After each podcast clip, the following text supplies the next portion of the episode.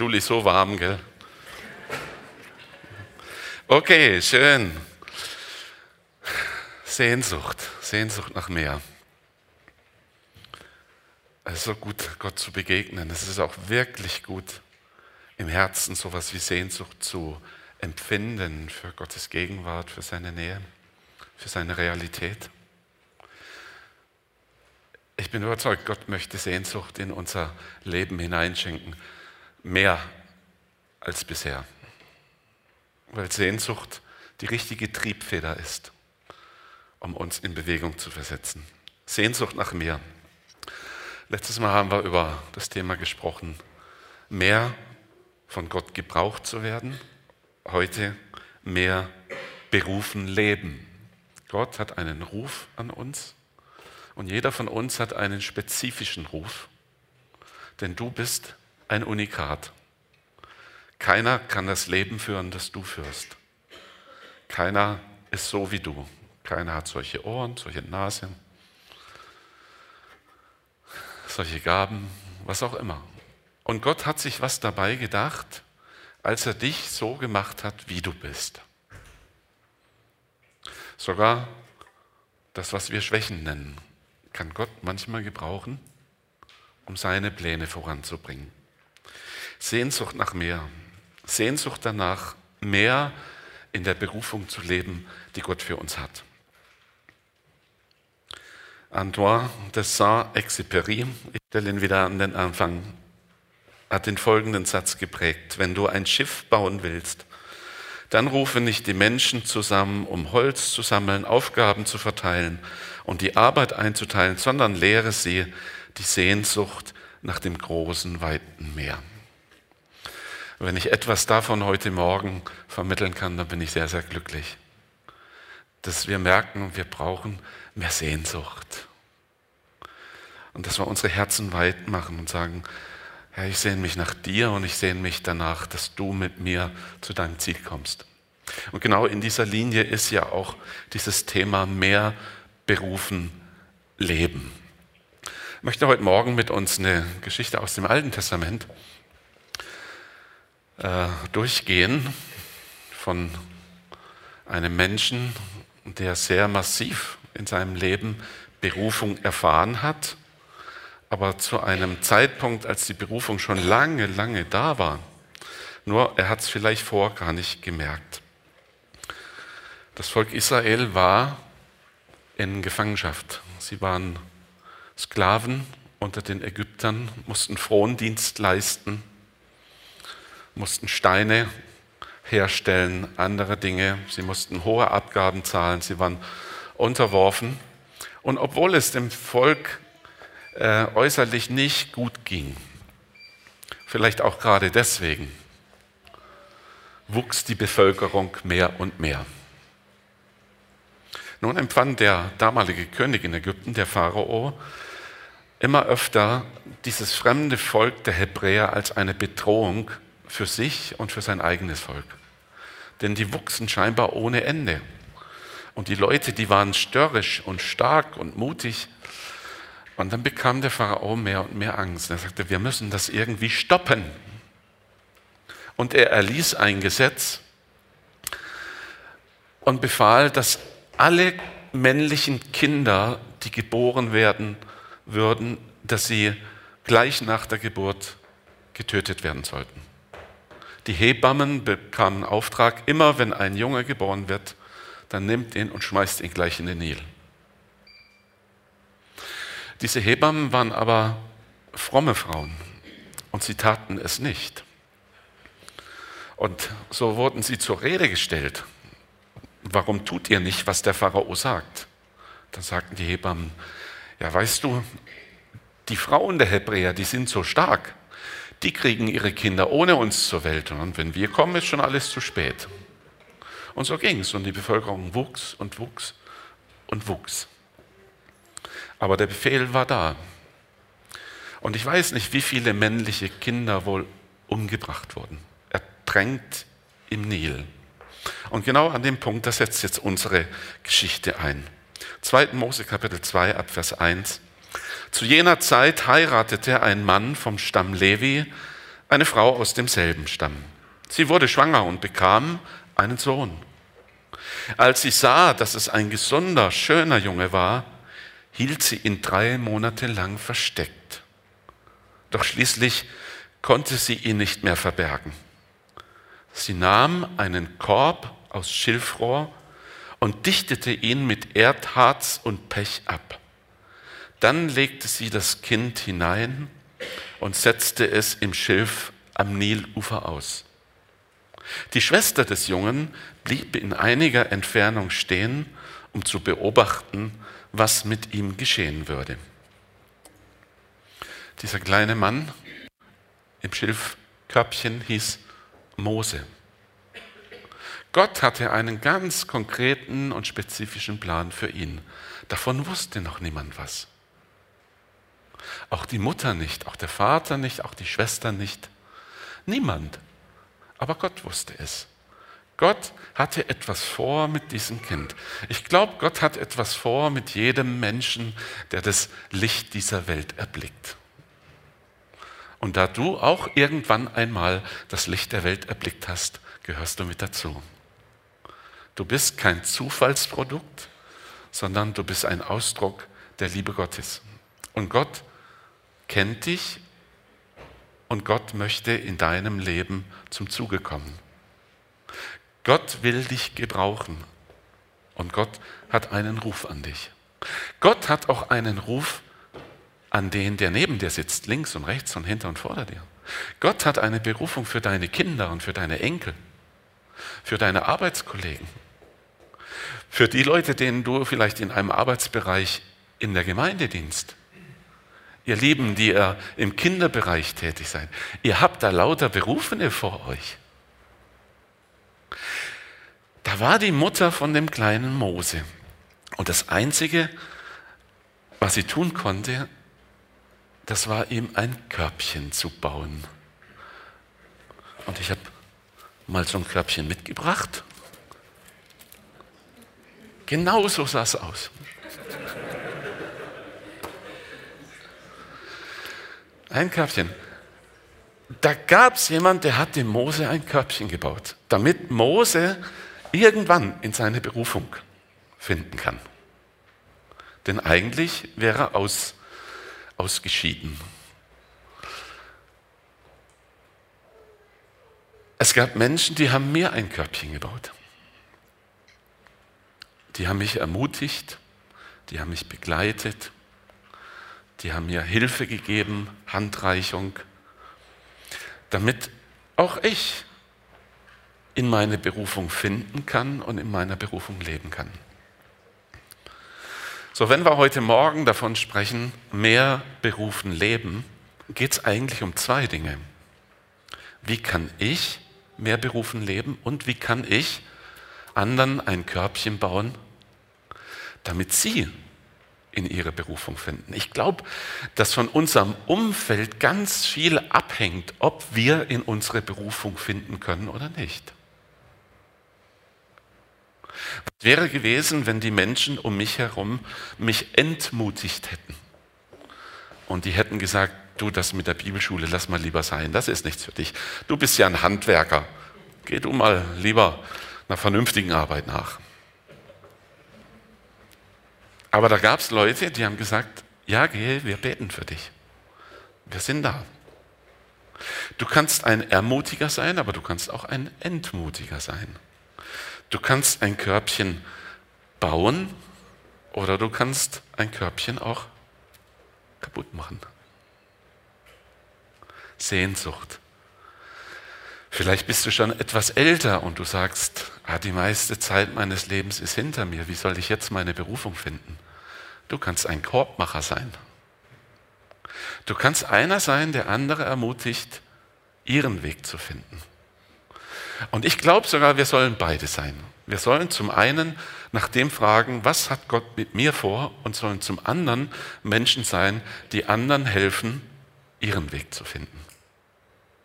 Es gab jemand, der hat dem Mose ein Körbchen geflochten und hat diesen Mose dann einfach Gott anvertraut und gesagt, Herr, hier ist er. Wie wär's, wenn du einer wärst, der solche Menschen um dich herum beständig Gott anvertraut. Sag, Herr, du hast einen Plan, bitte. Ich möchte, dass dieser Plan in Erfüllung kommt. Niemand konnte ahnen, dass aus diesem Kind im Körbchen einmal der werden sollte, der das versklavte Volk der Hebräer aus der Gefangenschaft führen würde. Aber Gott hat es gewusst. Gott hat es gewusst. Es war sein Plan, der schon bestand, bevor Mose geboren wurde. Da war schon eine Berufung, als Mose zum ersten Mal Bäh gesagt hat.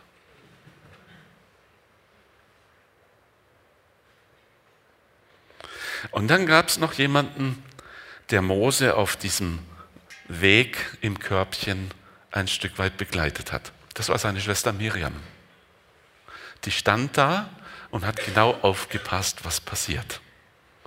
Ich glaube, im Ernstfall wäre Miriam eingeschritten und hat gesagt, halt, das Körbchen gehört mir.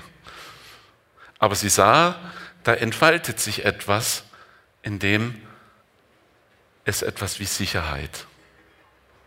Da könnte Gott drin stecken. Nur war es so, dass genau an dem Tag, als Mose in seinem Körbchen im Nil entlang schipperte, dass die Tochter des Pharao dort badete. Sie hatte ihre Gespielinnen dabei und dann, ach guck mal, da kommt ein Körbchen angefahren. Und sie nahm das Körbchen und sagten, hey, da ist ein Kind drin und es ist eins von den Hebräern. Und die Tochter des Pharao sagte, das soll von nun an mein Kind sein. Nur war sie ja aber selbst nicht die Mutter, hatte das Kind nicht geboren und deswegen auch nicht fähig, das Kind zu säugen. Jetzt musste man noch gucken, wo kriegen wir denn jetzt eine Amme her, eine Frau, die gerade auch Milch hat. Und jetzt kommt Miriam ins Spiel. Sie hat das gehört, was da passiert und sagt, ich kenne da jemand. Ich kenne jemand, die könnte die Amme sein. Und so kommt es, dass der kleine Mose wieder zu seiner Mutter kommt. Und das ist jetzt richtig cool, ne? Jetzt wird die Mutter sogar dafür bezahlt, dass sie das eigene Kind ernähren kann. Großartig. Also Gott hat da immer noch was in petto. Überraschungen können immer noch geschehen. So bis Mose entwöhnt ist, bleibt er jetzt im Haus seiner Mutter, seiner Familie und bekommt da auch etwas mit vom Glauben der Hebräer, von der Kultur der Hebräer. Aber als er ein gewisses Alter erreicht hatte und die Muttermilch nicht mehr brauchte, kam er ins Haus des Pharao. Mose wuchs eben dort auf, beim Pharao. Da bekam er ganz sicher eine Elite-Erziehung. Man meint sogar, es hätte sein können, dass Mose der Thronfolger hätte sein können. Selbst Pharao werden. Ein ägyptischer Prinz. Aber die Zeit in seinem Elternhaus, die hatte in ihm etwas geschaffen. Er blieb mit seinem Herzen mit diesen Hebräern verbunden und wuchs heran. Und als er 40 war, beobachtet er, dass einer seiner hebräischen Brüder von einem Ägypter misshandelt wird. Und ihm platzt der Kragen. Und er geht hin und erschlägt den Ägypter. Oh, ein hitziges Temperament, der junge Mann. Ein Hitzkopf. Kann Gott Hitzköpfe gebrauchen?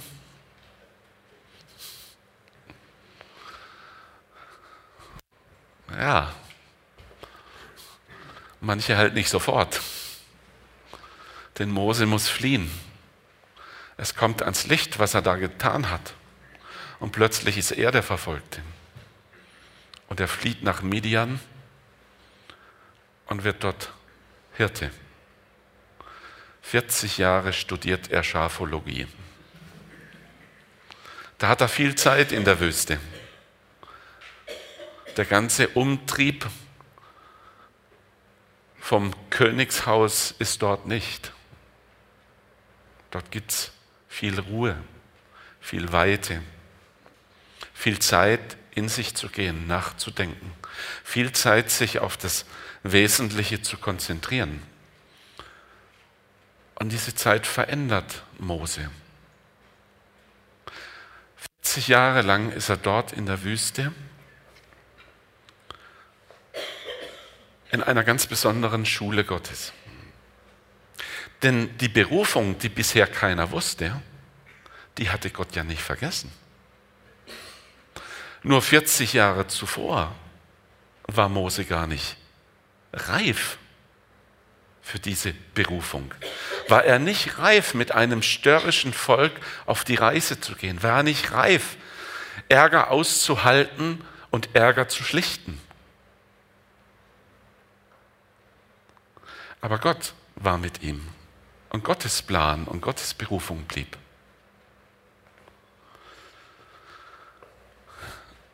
So, auch was in deinem Leben geschieht, das ist nicht Zufall.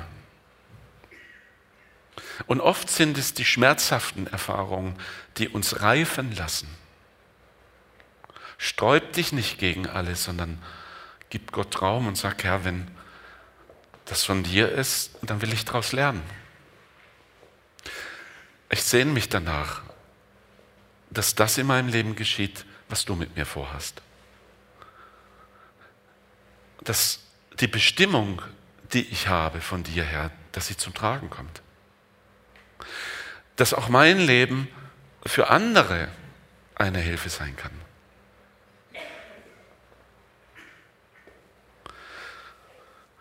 Und dann nach 40 Jahren ist er mit seinen Schafen allein in der Wüste.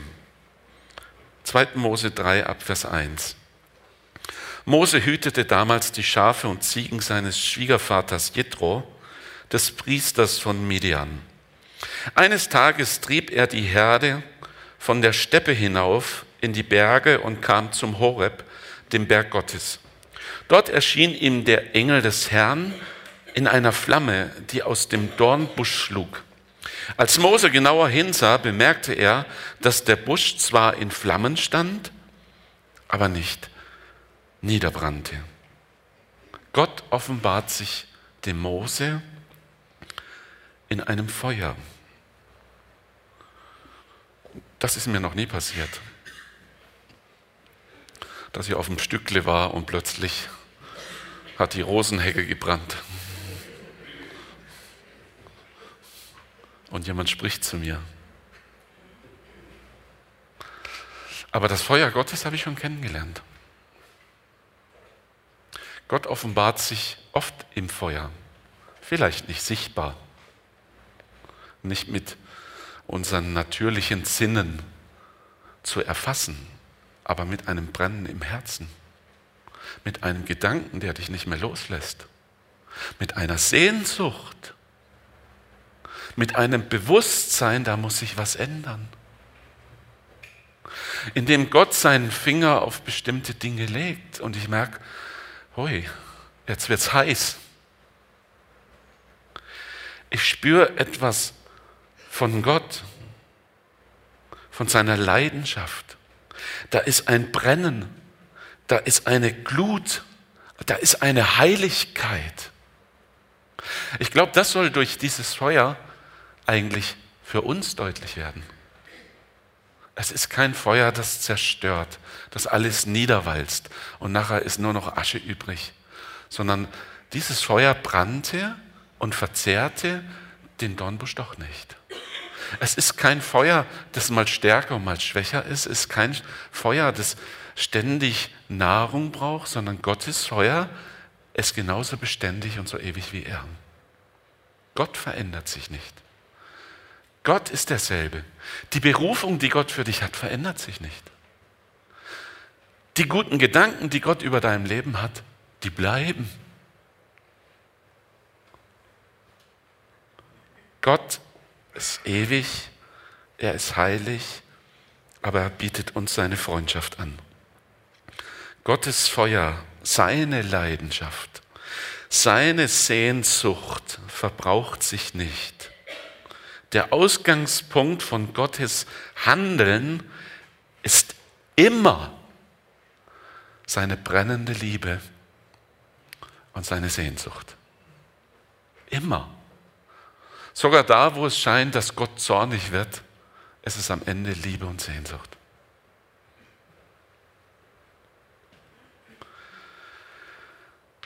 Merkwürdig, Vers 3.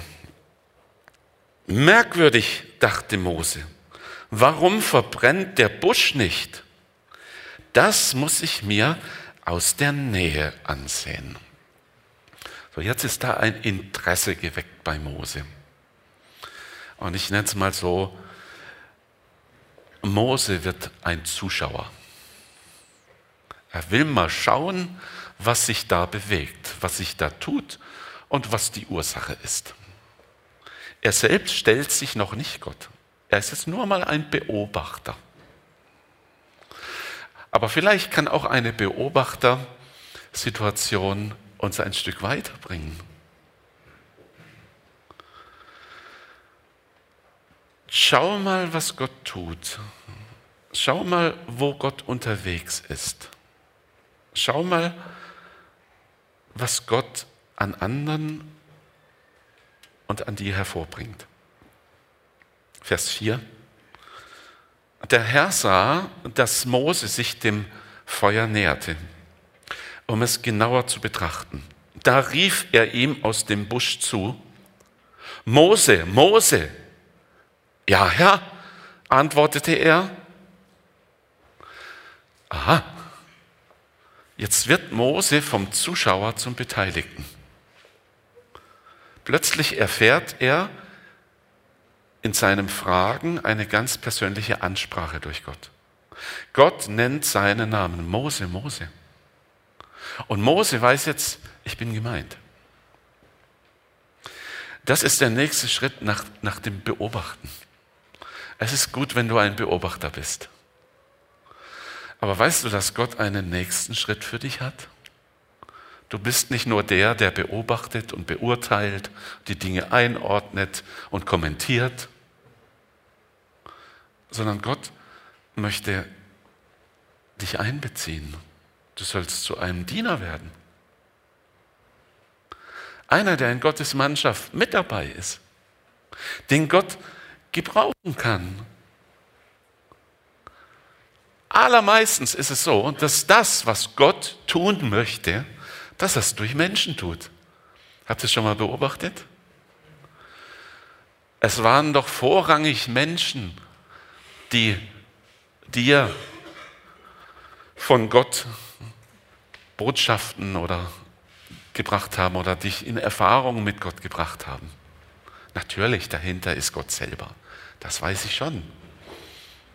Aber Gott gebraucht Menschen, um sich anderen bemerkbar zu machen. Und du kannst ein Mensch sein und du sollst ein Mensch sein, durch den Gott sich bemerkbar macht. Er hat etwas vor mit dir. So, Zuschauer ist auch ein Schritt, ein guter Schritt. Aber der nächste Schritt wartet. Werde zu einem Beteiligten. Vers 5. Komm nicht näher, befahl Gott. Komm nicht näher. Ja, was? Nicht näher kommen? Ich denke, Gott will, dass wir näher kommen. Und wir singen das immer. Näher, näher. Doch, Gott will es auch. Das entfaltet sich jetzt, aber auf eine ganz besondere Art. Gott sagt, komm nicht näher, zieh deine Schuhe aus, denn hier ist heiliger Boden. Ich habe mir Gedanken gemacht, schon vor vielen Jahren, was bedeutet das, die Schuhe auszuziehen?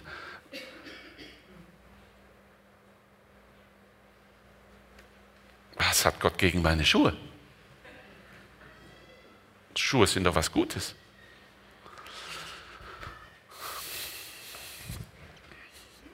Warum will Gott von Mose, dass er die Schuhe auszieht, mit der Begründung, denn hier ist heiliger Boden.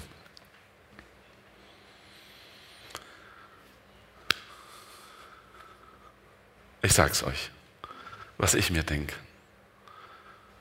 Gott will Körperkontakt. Dich soll noch nicht mal eine Schuhsohle von Gott trennen, sondern er möchte, dass du barfuß auf seinen heiligen Boden trittst. Das gibt ja so allerhand Schuhe, die wir in unserem Leben so tragen.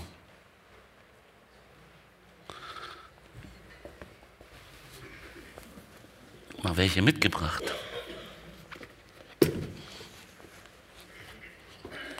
Was sind das für Schuhe?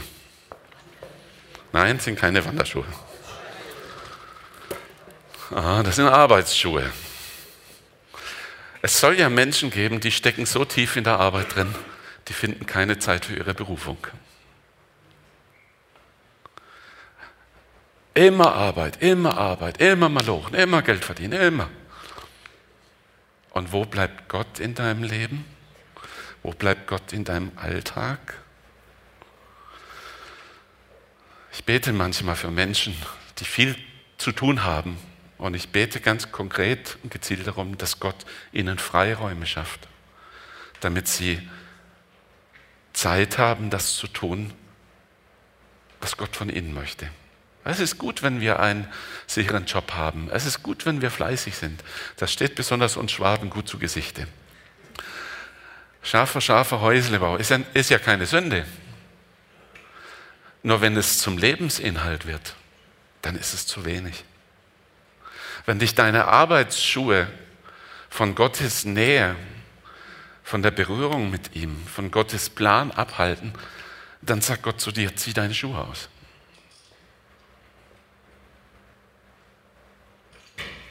So, diese Schuhe, sie stehen hier nur exemplarisch. Es gibt auch Freizeitschuhe. Ja? So schön leicht, vielleicht aus Segeltuch oder Kord, Freizeitschuhe. Für viele ist die Freizeit so wichtig, dass halt dann auch nichts mehr übrig bleibt für Gott und den Dienst für ihn. Ich brauche meine Hobbys, ich brauche meine Freizeit, ohne das gehe ich zugrunde. Ich sage dir was, du brauchst Gott und die Erfahrung, dass Gott dich gebraucht. Dass Gott mit dir etwas tun kann. Und ich erinnere an einen Satz von letzten Sonntag. Mehr von Gott gebraucht zu werden, heißt nicht unbedingt mehr für Gott zu tun,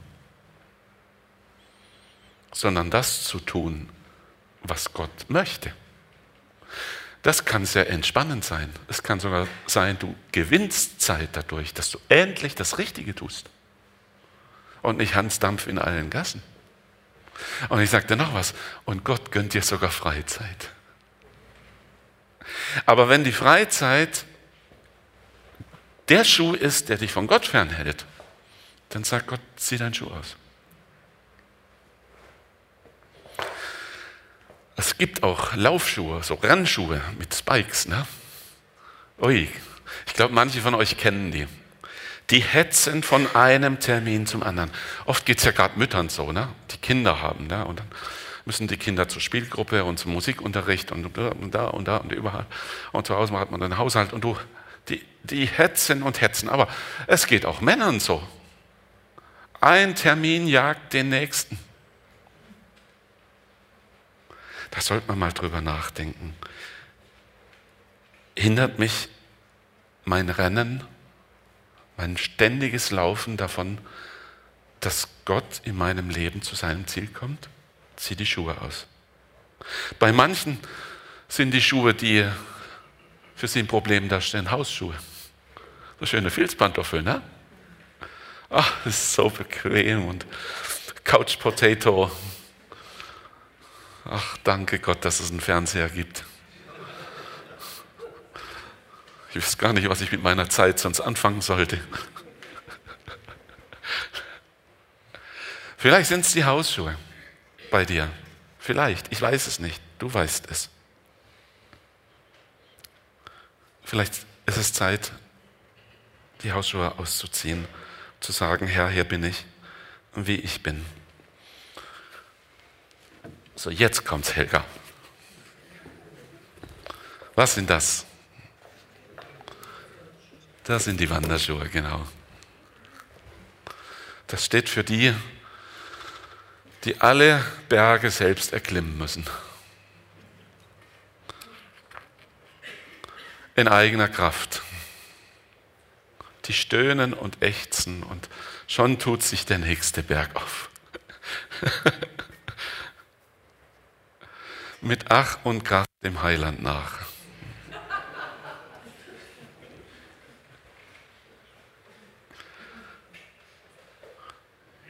Bring doch deinen Berg zu Gott.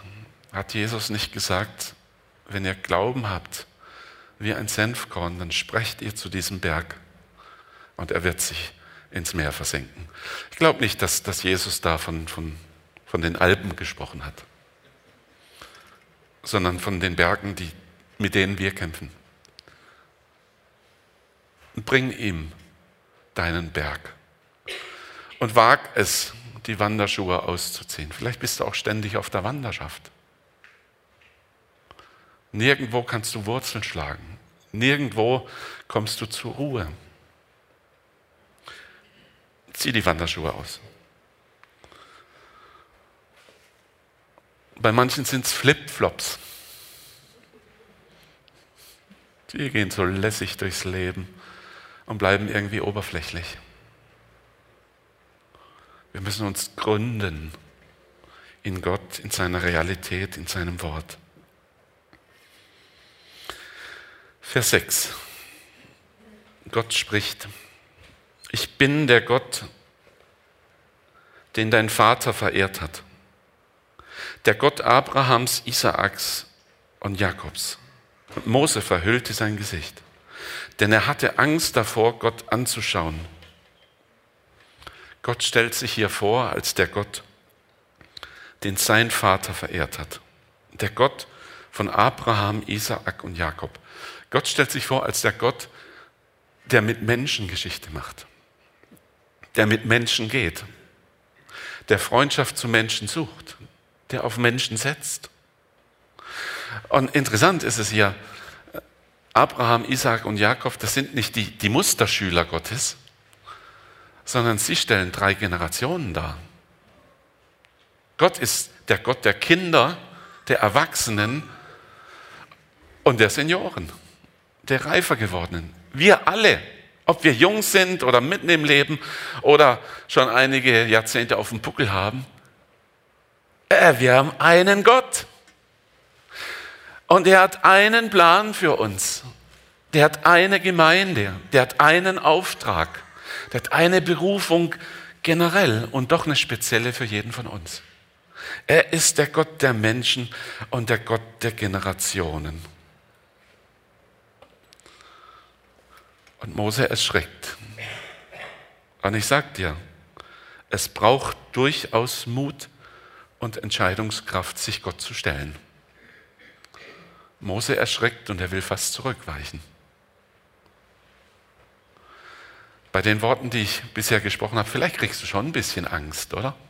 Und sage, ui, wenn Gott jetzt was von mir will, ui, weiß ich nicht, ob ich das will oder ob ich das schaffe oder ob ich das kann. Oder? Gott kennt dich besser, als du dich kennst. Der wird dich niemals überfordern. Der wird dein Leben lebenswert machen, wenn du das tust, wofür du geschaffen bist. Und Mose hat Einwände, 2. Mose Kapitel 4, Abvers 1. Mose wandte ein, was ist, wenn die Israeliten mir nicht glauben und nicht auf mich hören? Bestimmt sagen sie, der Herr ist dir gar nicht erschienen, du hast geträumt. So Mose sagt, was ist, wenn sie mir nicht glauben? Im Nachdenken über den Text fiel mir auf, das größere Problem ist oft, ob wir es selber glauben. Dass Gott auch mit mir Geschichte schreiben kann. Können wir selber fassen, dass Gott uns erwählt hat und berufen. Manchmal scheint es mir so zu sein, dass andere das sogar eher glauben als wir. Die in unserem Leben etwas erkennen, das wir gar nicht wahrgenommen haben. Wo Gott seinen Finger schon draufgelegt hat. Da fragte ihn der Herr, was hast du da in der Hand? Ein Stab, erwiderte Mose.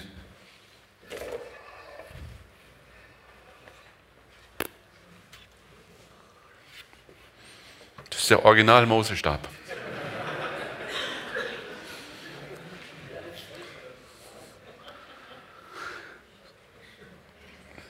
Was hast du da in deiner Hand? Eigentlich nichts, das ist ein Stab. Ja, siehst du, sagt Gott, du hast doch was in der Hand. Da kamen die Jünger zu Jesus und sagten, Herr, das sind ein Haufen Leute, die haben echt Kohldampf. Aber wir haben nichts zum Futtern dabei. Schick sie nach Haus, damit sie sich irgendwo was holen. Und Jesus sagt, gebt ihr ihnen zu essen. Und sie sagen, aber woher? Unser Geld reicht nicht und was wir haben, reicht auch nicht. Und dann sagt Jesus, und was habt ihr? Ja, Handvoll Fische und ein paar Brote. Das ist gut, sagt Jesus. Das ist gut, das gib in meine Hand. Mose, was hast du in der Hand? Ja, so ein Holzstecken da. Das war kein Zauberstab, das war auch nicht der goldene Wanderstab. Da gibt es ein schönes Lied, ne? Einen goldenen Wanderstab ich habe.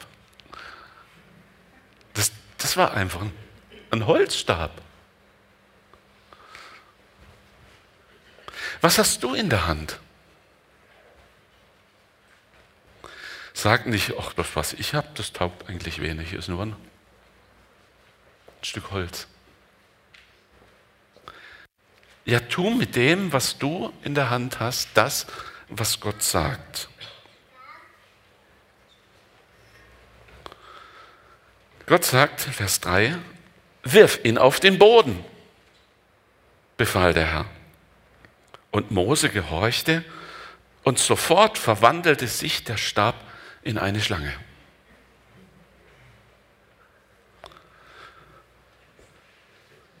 Jetzt kommt die Botschaft. Du hast etwas in der Hand. Gott hat es schon in deine Hand gegeben. Talente. Vielleicht ein Stück Sehnsucht, vielleicht eine klare Sicht, Fähigkeiten, was auch immer. Du bist nicht mit leeren Händen unterwegs. Gott hat was in deine Hand gegeben. Tu mit dem, was Gott dir in die Hand gegeben hat, das, was er sagt. Und dann können unerwartete Dinge passieren. Mose wirft den Stab auf den Boden und der Stab wird lebendig. Ah, Schlange hört sich immer so gefährlich an, ne? Und womöglich was Böses. Ja gut, die Schlange hat halt so eine Form, das ist der Grund, ne? Wäre auch, also ein Meerschweinchen wäre ja auch nicht so.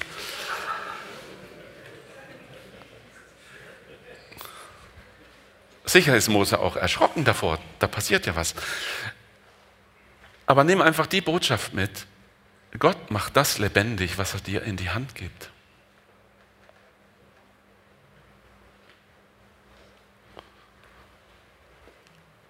Tu, was Gott sagt mit dem, was er dir in die Hand gegeben hat.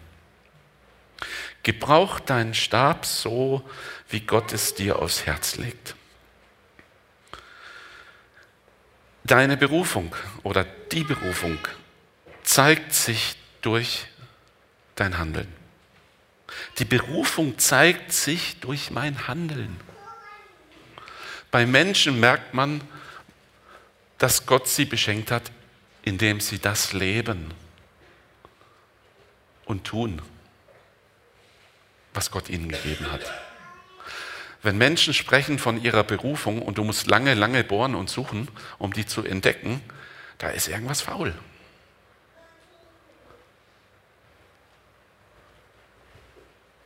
Menschen, die zu Handlern werden, die aus der Beobachterstellung einen Schritt weitergehen, in die Beteiligten stellen und tun, was Gott ihnen sagt, mit dem, was sie in der Hand haben von Gott, bei denen wirst du auch Berufung erkennen.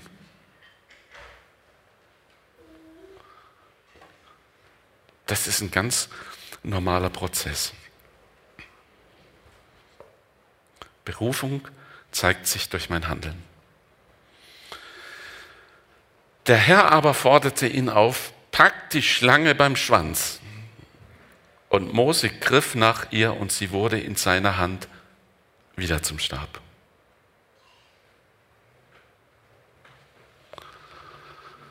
In allem, wo Gott dich führt und dich gebrauchen will, du bist am Ende der, der entscheidet.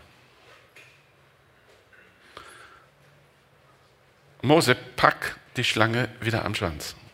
Und Mose macht's. Er entscheidet so. Und plötzlich ist da wieder ein Stab.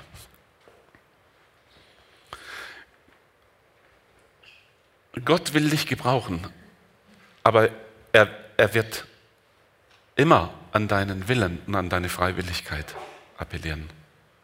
Er wird dich gebrauchen und nicht missbrauchen.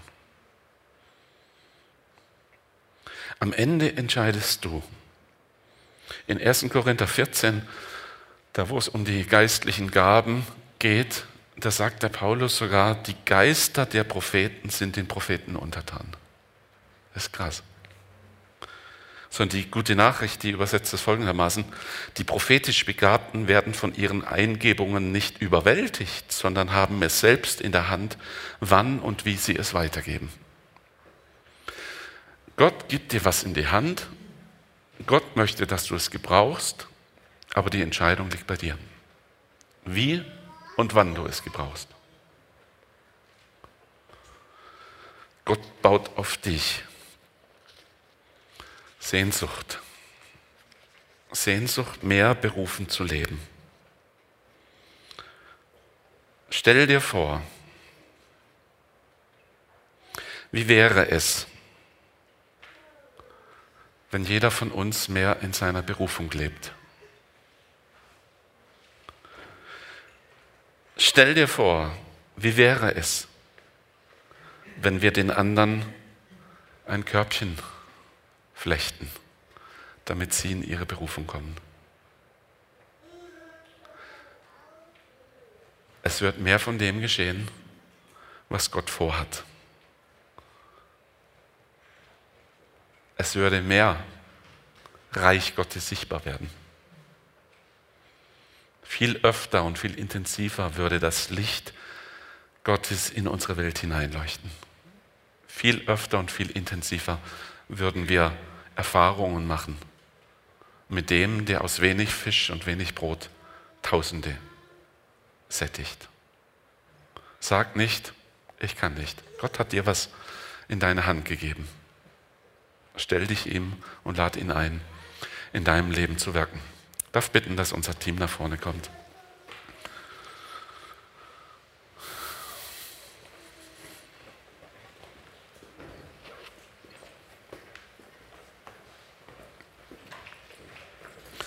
Und wir wollen diesen Moment noch uns nehmen, uns diesem Gott zu stellen.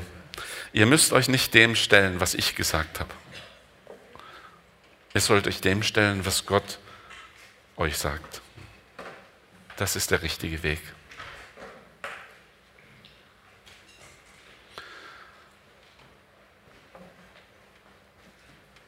Und vielleicht ist jetzt gerade der richtige Zeitpunkt, auch Entscheidungen zu treffen. Ja, ich will mein Leben in deine Hand geben, aufs Neue, Gott. Ich möchte mehr Berufung leben und ich möchte mehr Körbchen für andere flechten. Ich möchte mehr sehen, wie andere auch in ihre Berufung reinkommen. Und wo ich da helfen kann, Herr, da schenk Gnade, damit es geschieht. Gott hat Gutes im Sinn mit dir. Und wenn du Jesus noch gar nicht kennst, heute Morgen ist die Gelegenheit, dass du dein Leben in seine Hand legst. Der Plan für dein Leben, der ist schon bei Gott. Aber wenn wir diesen Schritt wagen auf ihn zu, diesen Schritt in sein Reich hinein, dann kann sich all das entfalten, was Gott hat. Dann wird all unser Handeln nicht irdisch bleiben, sondern dann wird es einen himmlischen Charakter bekommen. Dann wird was bleiben. Auch da lade ich dazu ein, heute Morgen. Jesus, und das will ich dich bitten, Herr, dass wenn Menschen heute Morgen hier sind, die dich noch nicht kennen, Herr, dass du an ihren Herzen wirkst und ziehst, dass sie diesen Freiraum auch in ihrem Herzen haben, eine Entscheidung treffen zu können für dich. Bitte dich, Herr, dass du diese Bereitschaft in den Herzen hervorbringst. Bitte dich um solche Menschen, die noch am Abwägen sind, die noch Zuschauer sind, dass sie sich von dir rufen lassen und zu Beteiligten werden. Und dass alle, die schon Beteiligte sind, dass sie erkennen, was du auch in ihre Hand gegeben hast, um es so anzuwenden, wie du es willst, damit Leben entsteht und sich dein Wille entfaltet. Danke, dass dein Wille genial ist, dass dein Plan großartig ist, dass er unser Denken und unsere Zeit bei weitem überragt. Herr, du bist der Ewige, der uns mit hineinnimmt in seine Realität. Lass es geschehen, gerade auch heute Morgen. Amen.